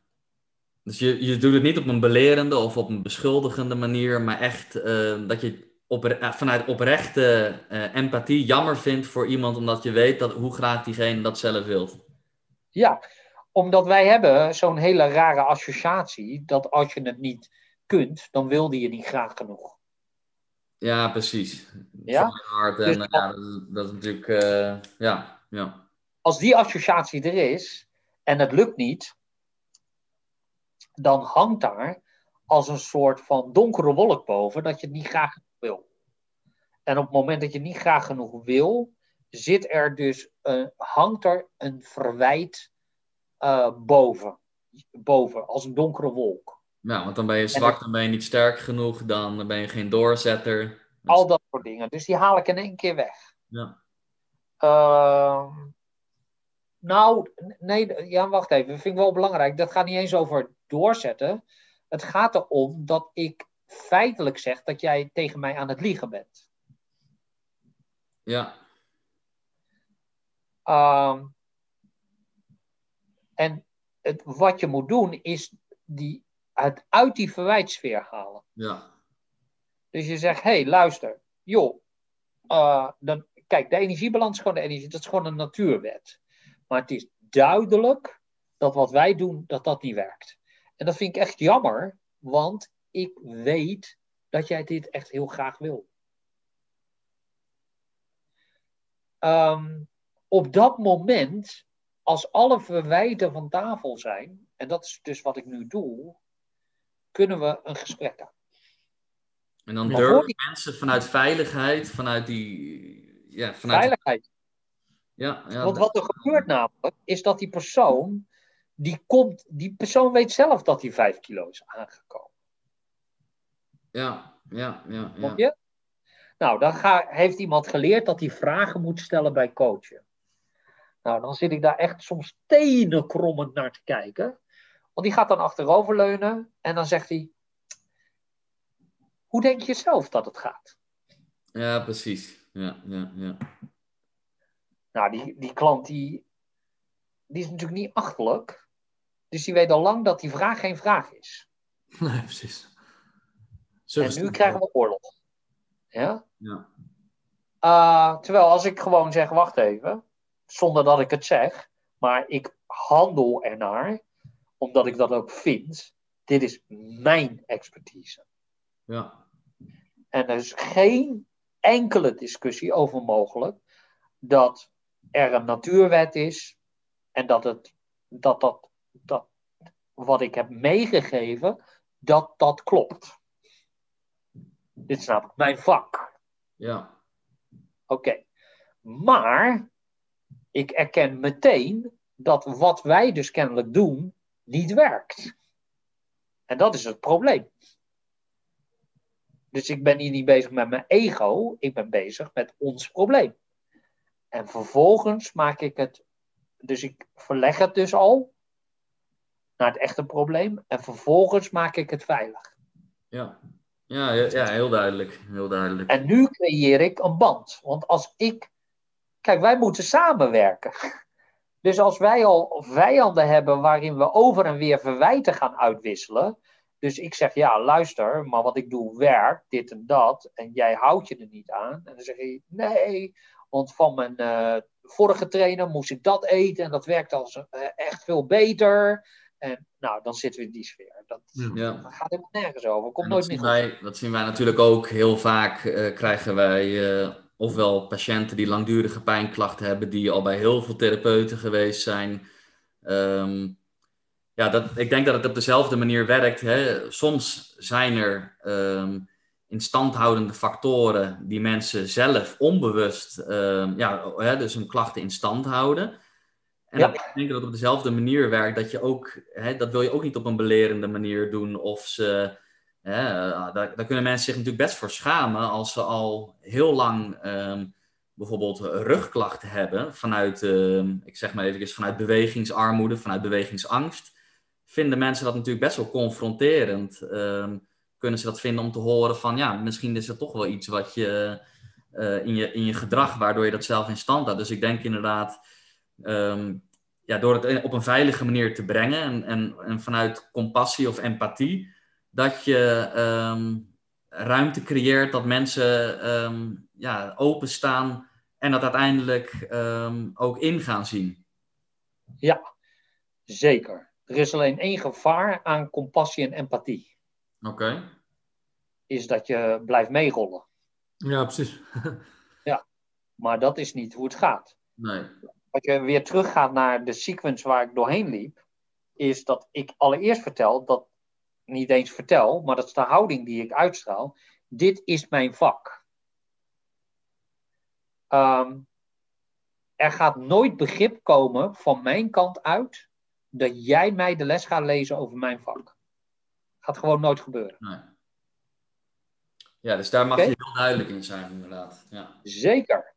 Wij noemen dat empathische assertiviteit. Ja. Dus je trekt de lijn. Ja, duidelijk. Ja. ja. En daar zit je transitie. Nou, op het moment dat iemand, op het moment dat, dat wij zeggen, nou, dat is jammer, want ik weet dat je dit heel graag wil, dan komen we in de volgende fase. En de volgende fase wordt natuurlijk dat je zegt, nou, dus het werkt niet. Uh, dat betekent dat we of iets anders moeten doen, of we moeten het doel bijstellen. Ja, oké.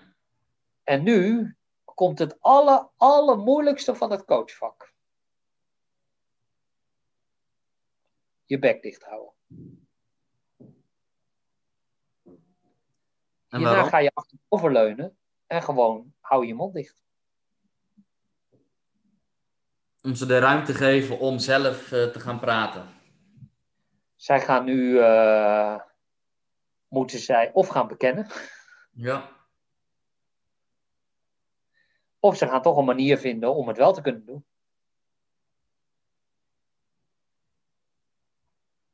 En soms komt dus alsnog uh, de conclusie van ja, dat dat zo diep wordt dat je iemand dus niet kan helpen. Soms kan dat zeker. Het is geen exacte wetenschap, dit. Nee, nee. En ook daarop inhakend, kijk, je, je, je schrijft ook vaak over dat, dat de obesitas-problematiek die we in de wereld hebben, dat daar nog geen antwoord op is. Dus Correct. soms is dat ook de conclusie, dat, uh, ja, dat je op dat moment iemand niet kunt helpen. Niet met afslanken. Nee, nee. Maar dus inderdaad wel met uh, zingeving of een richting uh, op andere vlakken vinden.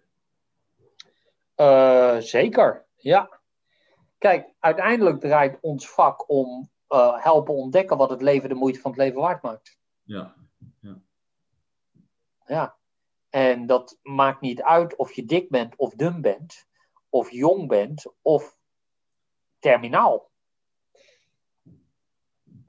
Dus zelfs als jij, als jij kanker hebt en je zit in je laatste stadia uh, en jij wil, uh, dan ga je zien dat uh, mensen nog steeds redenen hebben om te leven.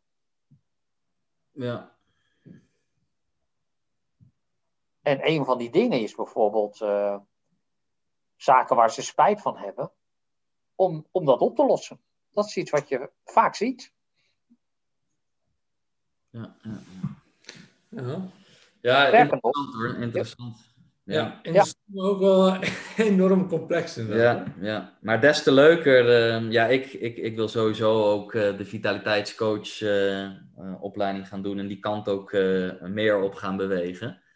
En, ja, je merkt dat dat gewoon vaak een, ja, toch een van de grootste terugkerende factor is, ook in het fysiotherapeutenvak. Ja. Merk ik. Ja, nou ja, maar dan komen we terug steeds bij die, bij die eerste discussie altijd. Kan iemand mij uitleggen wat een fysiotherapeut, wat de identiteit is van een fysiotherapeut? Ja, dat is wel. Ik denk dat fysiotherapeuten dat zelf ook niet weten. Nee. Vak ook, het vak verandert ook elke zoveel jaar. Dan is het massage, dan is het hands-on, dan hands-off, dan manipuleren, dan dry needling is alles. Dus ik denk dat het hele vak ook nog heel erg zoekende is. Maar ik heb wel vertrouwen dat, ehm, hè, ook, ook nu steeds meer met de, de kennis vanuit pijnwetenschappen, dat ik denk wel dat, dat, uh, dat, we, dat we nu wel in de juiste richting aan het bewegen zijn. Daar is het niet mee eens. Maar, nou, dat hangt er vanaf. Ja.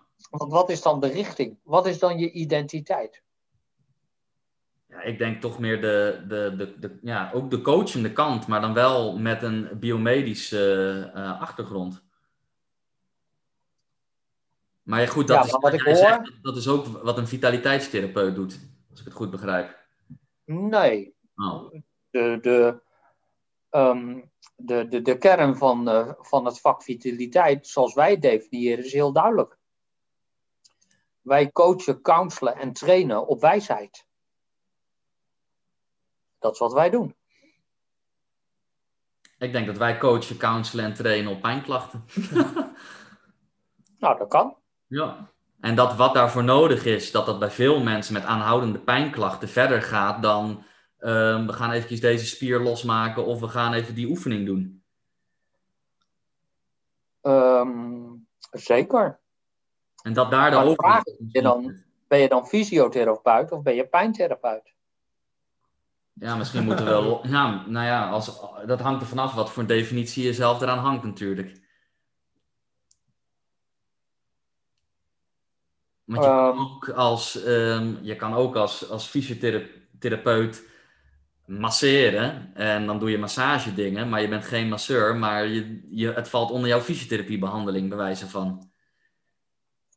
Zeker. Ja, dus ik denk dat, dat, ja, dat, en er zijn natuurlijk ook weer, ja, dat maakt het ook weer lastig. Er zijn natuurlijk ook weer eh, binnen fysiotherapie, kijk, er zijn ook eh, hele, er zijn ook orthopedische klachten natuurlijk, die moeten we ook niet uitsluiten. Mensen die gewoon een, eh, een postoperatief revalidatietraject aangaan, waarbij een hele andere benadering eh, eh, is dan waar we het nu natuurlijk wel veel over gehad hebben, mensen die aanhoudende pijnklachten hebben, waar veel een zware, grote psychosociale component aan hangt.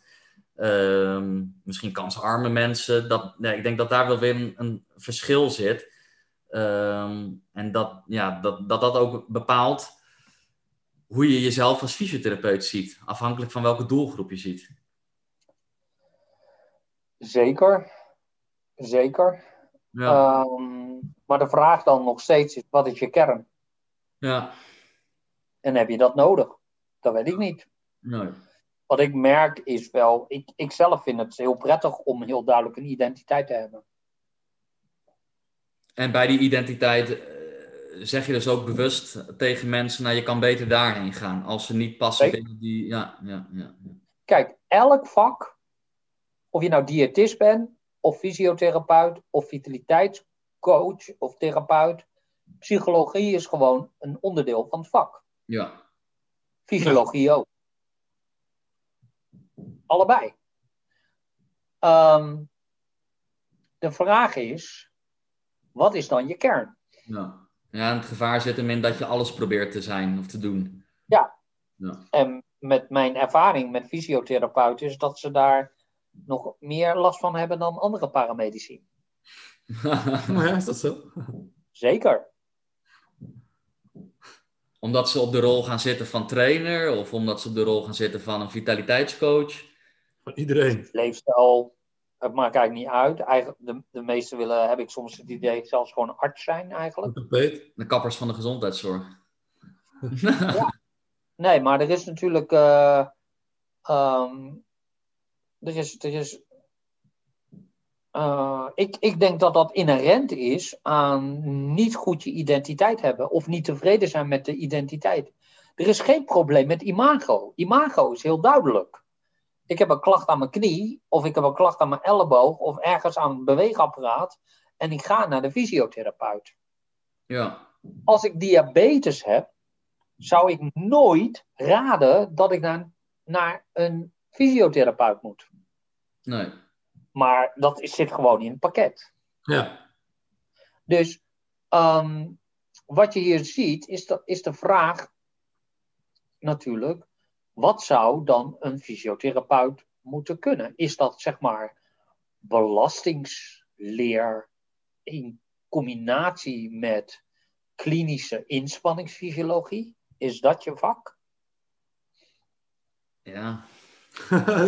ik weet niet of ik het antwoord kan vinden. Ik, ik snap wel dat je daar niet heel enthousiast over raakt, omdat jij omdat je over, van allerlei andere dingen geproefd hebt. Ja. Uh, maar het kan natuurlijk nooit zo zijn uh, dat als ik naar een fysiotherapeut ga, dat ik, uh, en ik ga naar A, B en C, dat ik al alle, allereerst al drie verschillende diagnoses krijg. maar al krijg ik dezelfde diagnose, dat er drie totaal verschillende dingen gebeuren. Ja, ja wat nu wel eigenlijk is natuurlijk. Zeker. En dat heeft te maken, denk ik, met een aantal zaken. Aanvaard je evidence-based werken? Uh, en het tweede is, uh, heb je een hele duidelijke, concrete identiteit? Mm -hmm. Ik heb het idee dat wij dat wel aan het ontwikkelen zijn. Ja. ja we kunnen nu het antwoord niet geven. we komen op terug. nou, ja. Ik, ja, ik heb wel, ik, ja, daar heb ik wel door de jaren heen dat we nu bezig zijn. Ja, heb ik wel het idee dat, dat dat zichzelf steeds meer uit aan het filteren is. En dat dit soort podcasts, um, ja, dat die daar wel dat die daar ook aan bijdragen. Ja, snap ik. ik kijk, ik, zonder voor eigen parochie te willen prediken, maar ik, ik heb wel eens een fysiotherapeut, de fysiotherapeuten die bij ons de opleiding doen, die zeggen altijd. Oei, hij loopt vast. Altijd dat mediteitstherapie. Ja. En of dat zo is, weet ik niet. Nee. Nou ja, weet je, wij uh, willen de opleiding ook volgen. Dus uh, ja, we, het antwoord blijven we verschuldigd. ja,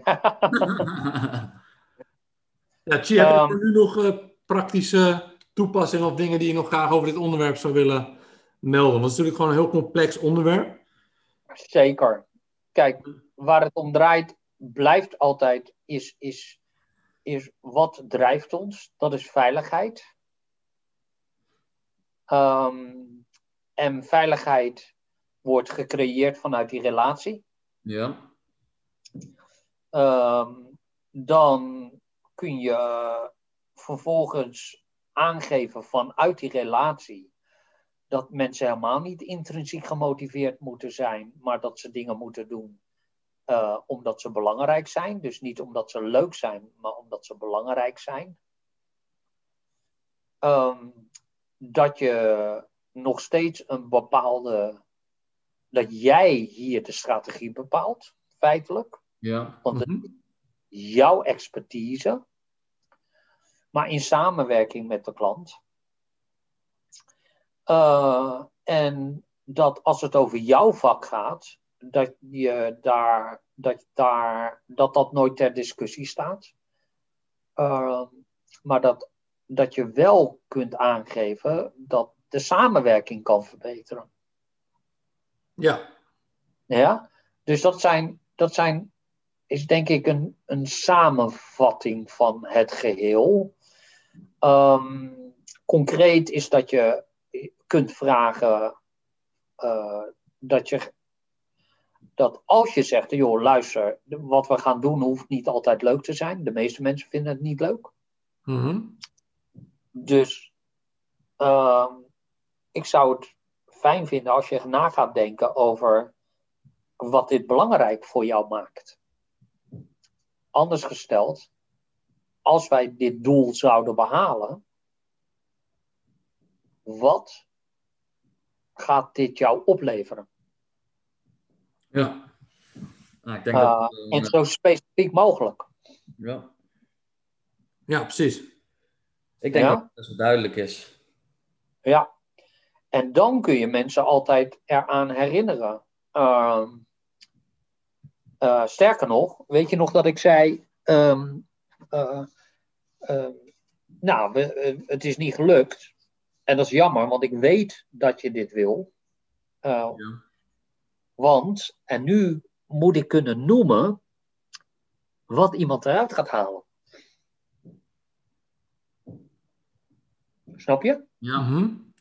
Want dat versterkt het alleen maar. dat versterkt onze band. Dus als jij eh, van de klachten af kunt, omdat je dan kunt voetballen met je zoontje, weet ik veel wat. Ik noem maar wat. En, ik heb, en we, we hebben daarover gepraat. En ik, ik ben er echt van overtuigd dat dat zoveel waarde geeft aan, aan jouw leven. Ja? En wij komen op een punt waarin die niet zijn oefeningen heeft gedaan, of zich niet gehouden heeft aan een schema of iets in die richting. En ik zeg, nou luister, ik weet dat dit, dat wat ik heb opgegeven werkt, maar wat wij doen, dat werkt dus schijnbaar niet samen. En dat is jammer, want ik weet wat je wil, uh, dat je dit graag wil. Um, want jij wil heel graag met je zoontje voetballen. Je wil heel graag dit, weet je zo. Ja. Uh, dus ik twijfel niet aan jouw intentie. Dat is wat ik zeg. Ja, dat is wel echt een hele goede hoor. Want ik denk dat ik dat ook te vaak doe. Zeg maar en je twijfelt ook niet aan jezelf als professional, ja. als uh, expert dus. Nee, zeker. Ja. Die, uh, dat is een hele klassieke die wij in onze opleiding meteen erin rammen. Ja. ja. Die is cruciaal. Ja, ik denk dat dat een hele, hele goede inderdaad is. Ja, Dat, is, dat, is, voor mij ook echt wel een uh, ding om gelijk toe te passen. Want dat zie ik ook bij mezelf nog wel te vaak fout gaan. En dat dan mensen gelijk in de aanval gaan. Ja. Ja. Ja, dat is echt een hele goede. Alright. Ja, het is een, uh, het is een houding en een uh, houding die, uh, die, die heel belangrijk is, die zelfs veiligheid creëert ja. voor de cliënt. Ja. ja. Duidelijk. Ja. Hebben we verder nog andere hebben we nee. verder nog vragen? Nee, ik denk dat het genoeg is voor mensen om hier even in te duiken. Ja. Um, ik denk dat sowieso inderdaad jouw opleiding of jullie opleiding echt wel een, ja, daar echt een eye-opener in is. Ja, ik denk dat wij er ook maar gaan beginnen. Ja, leuk. Thanks, thanks voor je ja, tijd. Thanks voor je tijd, inderdaad. En je expertise weer. Ja, graag gedaan. Was me een genoegen. Dank wel voor de, voor de uitnodiging. Ja. Ja, leuk. Top. Nou, wellicht in de toekomst nog een keertje met, uh, met, uh, met Richard. En, ja, ja. Als hij klaar is met zijn spoedgeval. Dankjewel. Ja.